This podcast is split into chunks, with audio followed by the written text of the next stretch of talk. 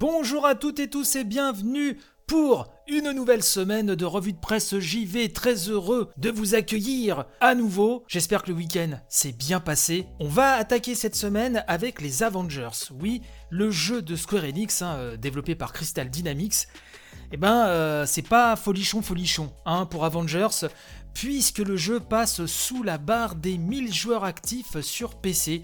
Euh, c'est Gameblog qui nous parle euh, de ceci et qui nous dit que la hype liée à l'annonce initiale hein, de Marvel's Avengers n'a de toute évidence pas réussi à être maintenue après les premières présentations du jeu et les tests de ce dernier dans la presse.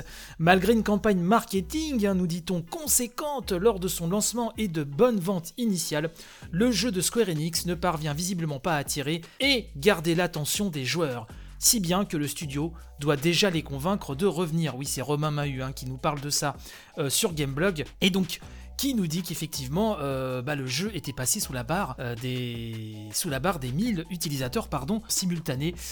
Pour un jeu de cette envergure nous dit l'article commercialisé en plus il y a un peu plus d'un mois. Alors je rappelle qu'il est sorti le 4 septembre dernier c'était une sortie mondiale hein.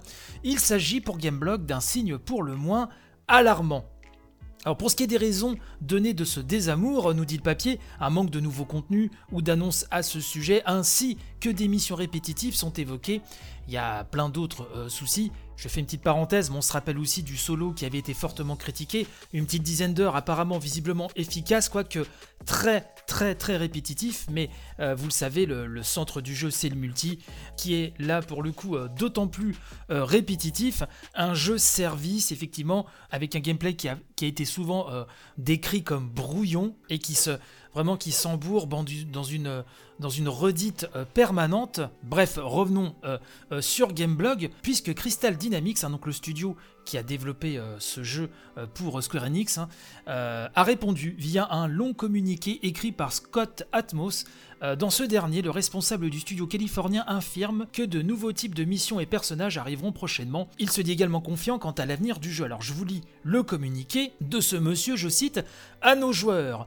Nous nous battons chaque jour pour proposer le meilleur jeu possible à notre communauté. Nous avons une excellente équipe de community management au sein de Crystal Dynamics et Square Enix qui, centralise pardon, et transmettent chaque jour toutes vos craintes, suggestions et retours à l'équipe de développement.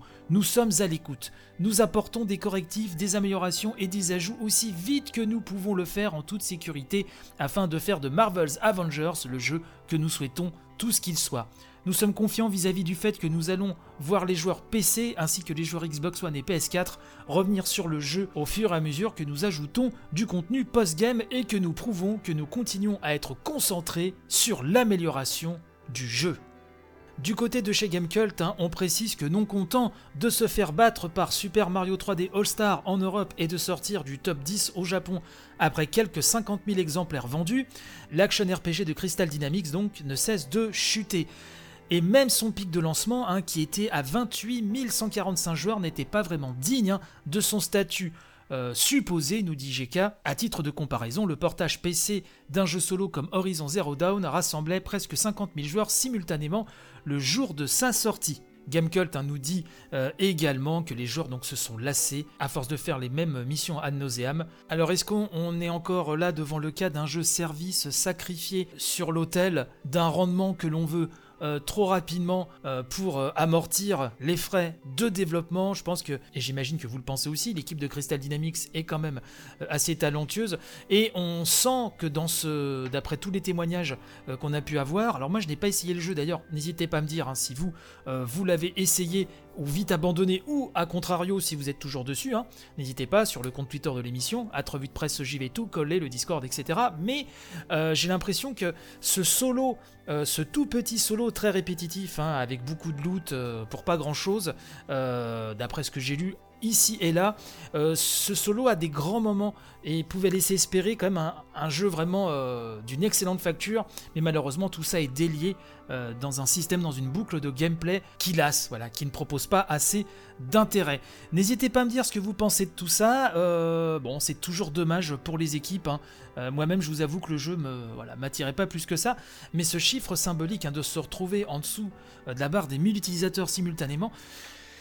Euh, sur Steam, ça fait quand même peur, quoi. Ça fait très peur. Donc voilà un petit peu ce dont je voulais parler ce matin. Euh, on se retrouve de toute façon demain, même heure, même flux. N'oubliez pas qu'il y a plein de spin-offs de la revue de presse JV à écouter sur euh, ce même flux, hein, la grande revue de presse, le Family Pack. Vous avez aussi la revue de presse dissidente sur les jeux de société. Il y a beaucoup de choses. je vous souhaite une très bonne journée. Je vous souhaite pas et robustesse pour les heures qui arrivent. Et je vous dis donc à très très vite, c'est-à-dire à demain. Allez, bye bye.